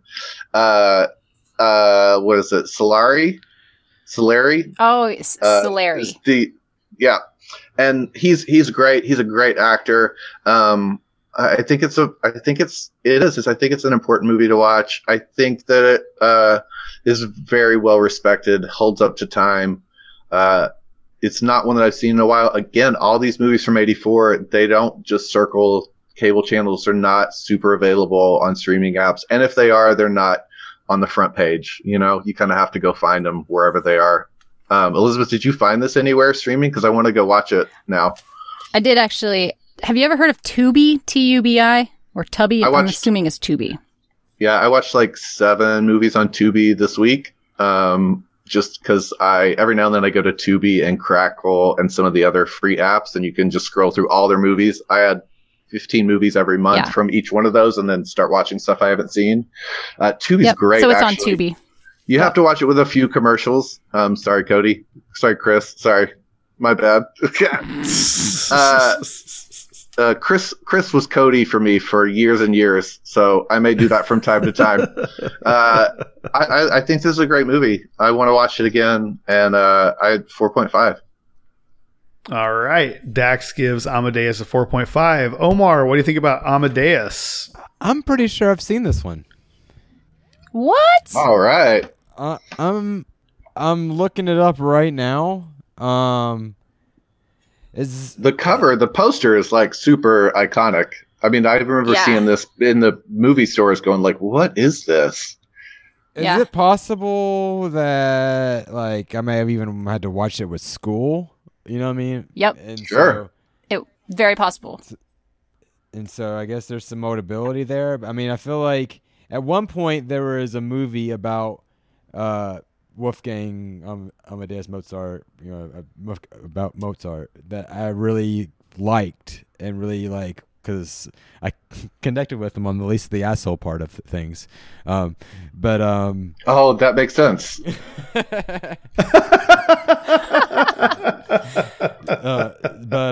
I'm trying to think. So I think this is it. I think I'm looking at like different clips and stuff. I'm pretty sure this is the one that I saw. And like, it was one of those things where I didn't want to watch it, but it ended up being like so much better than I thought. And I learned a lot. And I actually got a little bit into classical music afterwards because of it.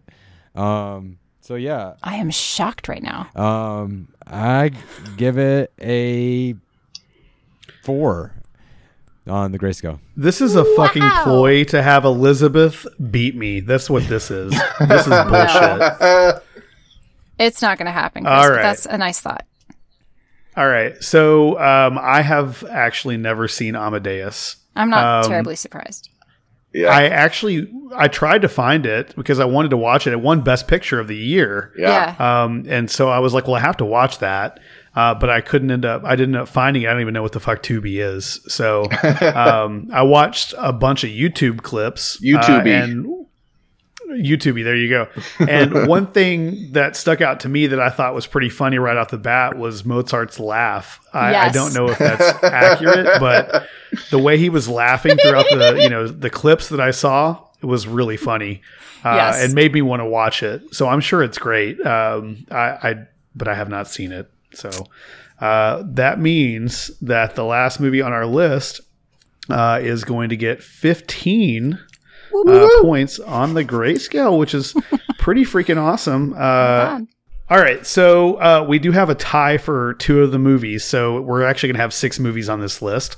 Coming in at 5th place, because we do have a tie later on, is Splash with 14.5 points on the Grayscale.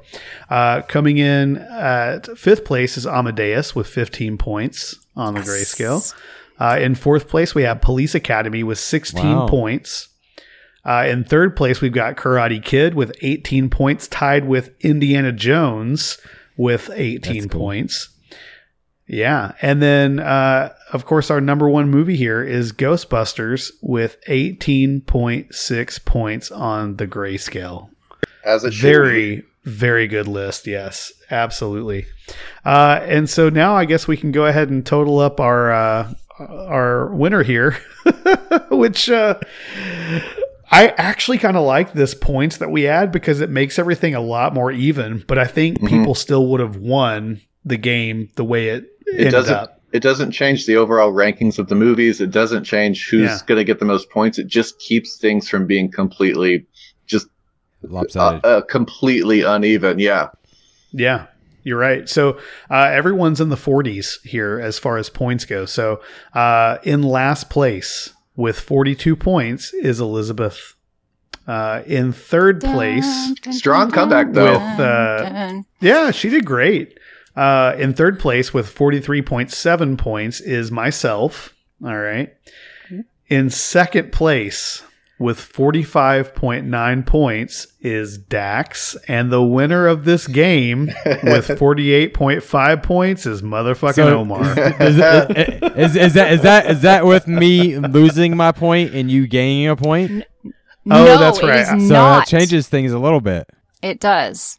That's right. Okay, well, hold on. Let me fix that real quick. That means that Omar is going to have 47.5 points. Okay, which still makes him the winner, and I am still in 3rd place. That was close, though. It was fun. I mean, it was some super strong list. Yeah. I was not sure. I thought Dax was going to take it there at first, but then, and I didn't think Police Academy was going to do as well. I was going to do Beverly Hills Cop as mine just because it's Eddie Murphy. I mean, come on. But you should have done Beverly Hills Cop. I think I'm curious what that will be. Yeah. Yeah. You should have done it maybe better than because I didn't see Friday the 13th, so I couldn't vote on it. Well, Nightmare on Elm Street is more personal to me than Beverly Hills Cop, which I like. I like Beverly Hills Cop because it's got the dude from fucking Breaking Bad and Better Call Saul as a young man. It's really interesting, and of course Eddie Murphy's incredible. So anyway, all right. So honorable mentions, Dax, you got any? I got a couple here. Obviously, Beverly Hills Cop. creates a great franchise. Really, Eddie Murphy's already a huge star in SNL. He's doing movies. He's doing all kinds of things in the 80s. But really, this is his probably most iconic performance. It's really great. Action comedy doesn't quite exist. Most things are buddy cop comedies, and it's a really fun movie. I have Dune by Stanley Kubrick. Weird movie to time. They're remaking. It's coming out here in a couple months with Timothée Chalamet, directed by Denis Villeneuve. It's going to be so great. But this movie is really interesting. A lot of iconic quotable lines. Kubrick's incredible visuals. It's a great movie from the time.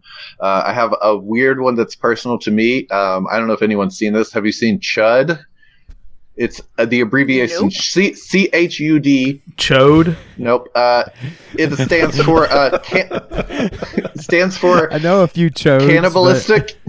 But... oh no. I know a few chuds as well. Cannibalistic humanoid underground dwellers. So weird movie, really funny. It's a great laugh with your friends horror, Halloween movie. Really weird special effects, very practical. Got some people in it. Daniel Stern is in it. It's a fun movie. I watched it actually last week. Rewatched it just on my own, even before I knew we were doing this episode. So, and then the other big one I have is Stop Making Sense, which is the Talking Heads live film. Really iconic. Directed by Jonathan Demme of Silence of the Lambs fame. David Byrne, super weird dude. Super influenced to punk rock movement. This is the right before they're breaking up. The Talking Heads, one of the best bands ever. This is thought of as one of the best films of a feature of a band. It's not. Is this the one where he's wearing a huge suit? It's like the big cream-colored yellow suit. They bring dancers on. They're slowly rolling new instruments out the whole time. It plays like a film. But it's also a concert movie. It's really great. I love this movie. I was really hard not to put this on my list, but I just knew it would be not the best conversation. So but definitely go find this movie, go watch it. If you like 80s new wave, if you like punk rock, if you like documentaries, if you like anything film related, this is totally worth watching. I think it stands the test of time. I own the DVD. I'll probably never get rid of it. So that's all I got. All right. Omar, any honorable mentions? Sure. We went through most of the short list. 1984, hands down, great year, great choice. It was fun to do the list. I think most of the things were mentioned. Romancing the Stone. Have you guys seen that one? Mm-hmm. That was kind of the whole Indiana Jones ripoff that came out the same year as the Indiana Jones movie, and so, but it's more lighthearted. It's great. It's a fun movie if you're into the whole adventure. It's basically Indiana Jones light. It's a rom-com. It is. It has more of the romantic side of it. It has the what's her name? Is it Michael Douglas is in that movie, right? Is that correct? I don't have it right in front of me. Michael Douglas. Yeah. Mm-hmm. So he's in a few of those. So then, other than that, we talked about most of the things. Revenge of the Nerds came out in 1984. Yeah. And that's another one that not the greatest movie, but hilarious. Kind of that would be stoner comedy before stoner comedy existed, sort of thing almost. It's just a party, that PCU feel. Well, they do get stoned in that movie, don't they? Yeah. There's that whole scene with the lambda. Yeah. That's right. It is very it's very Porky's. It's very teen sex comedy is what I'd put it. Yeah. Yeah. So it could have, if there would have been more things taken off my list, that would have been on there before Romancing the Stone for me to talk about. But yeah, other than that, my short list was we talked about all of them, so that was great. Or long list. Elizabeth, any honorable mentions? I do. I have one that hasn't been mentioned yet, and that's Footloose, which came out in 1984. Yeah, and that's when the title sequence, just awesome. The song gets stuck in your head. It's been on repeat in my head. All day. I question why you didn't choose that. That one actually hits home too. because 16 Candles molded me more than Footloose did. Footloose didn't mold me, and it didn't really hit home. It didn't, that's the thing. Like, Footloose didn't hit home with me or make sense. Like, it didn't really resonate until I was older, like in my 30s, once church started being that to me, what it is. Like, it would, it's high on my list now, but yeah, 16 Candles molded me, so I had to put that in there over Footloose. It's definitely like one of the 80s dark themes that you kind of wouldn't typically throw in a movie these days, but in the 80s, that was very much in vogue. So, yeah, it was great. Yeah. I loved it. For sure. I'm glad that you mentioned Revenge of the Nerds, Omar, because if that came up today, I was going to talk about one of the scenes that's like super problematic. I was talking to Dax earlier today, and I was like, dude, there's one movie that if it gets on here, like, it's going to be super problematic because, like, yeah, the nerds are the underdog and they're trying to, like, defeat the, you know, the jocks or whatever. But there's like a scene where one of the nerds pretends to be this girl's boyfriend and has sex with her under the pretense that he's her boyfriend. Like, that's rape. You know, but it's looked at as like a, it wasn't. Yeah, it is. But it's, yes, I know, it's the craziest thing because, like, as a kid, when I'm watching this, I'm not thinking that's a bad thing. I'm thinking, oh, cool, he scored, and now she's going to go for him. But, like, as an adult, I see that that's awful. Like, who's the bad guy? Not the jocks in this case. Yeah, you know, like, that's terrible. They were doing some fucked up shit for sure. Like the nerds, they came up definitely. With some, they come up with some the really cameras good, and the females. Yeah, I mean, it's crazy the shit that they did in that movie. Another one that got so many sequels to that. Like, it's it reminds me of Police Academy a little bit, where you're like, I guess the original's classic, but, like, are there 6 of these? Right. But I watched that movie so many times as a kid and thought it was just the best thing ever. Of course, you know, there were lots of titties in it, so there was that. That explains a lot. Yeah, movies with movies. I'm telling you, that and Back to the Future on repeat. Well, that's a weird double feature right there. Another movie that came out in 84 that I really liked, and I don't know if it's a good movie now, I'd have to rewatch it, is Jeff Bridges and Starman. Mm-hmm. I remember watching that a lot as a kid. I thought it was great. You know, he's an alien essentially. Yeah. There's, of course, the Prince movie, Purple Rain. I think that played at my house all the time. For sure. Conan the Destroyer. We've already mentioned it. And then, of course, we've, like, pretty much mentioned everything that I'd want to talk about already. So it's a very short list of honorable mentions. I think that we made a very cool list of 1984. I fucking love 1984, y'all. Yeah. Ow, ow. I'm glad I got to be born on that year so we could do this episode. Otherwise, it would have been not so fun. That's right. What's going to really suck is when we get around to doing 1983 for Elizabeth and I, because that year sucks. It really sucks. Really sucks. So anyway, all right, if you enjoyed the movie, make sure to go check us out on the social medias. We've got Facebook, we've got Instagram, we've got Twitter, and of course our Patreon members get a lot of special perks, so you'll definitely want to check us out over there. Anybody else have any other words to say? Thanks for having me for real. It's really fun. I look forward to hanging out with you guys more, talking more movies. We along with Patreon and Facebook and all that stuff, I think we're going to try to really engage a little bit more out there. I'm around a lot. I'm happy to chat, talk movies, current things, and Elizabeth and I have talked about, like, side project little extra stuff. Don't let the cat out the bag. We just have more stuff coming from this feed, not just this. So I'm excited about all of it. It's OnlyFans, right? It's I'm topless the whole time, so. Awesome. Well, it's been a blast. Thanks, guys. You gotta check that out. Have a good one. Peace.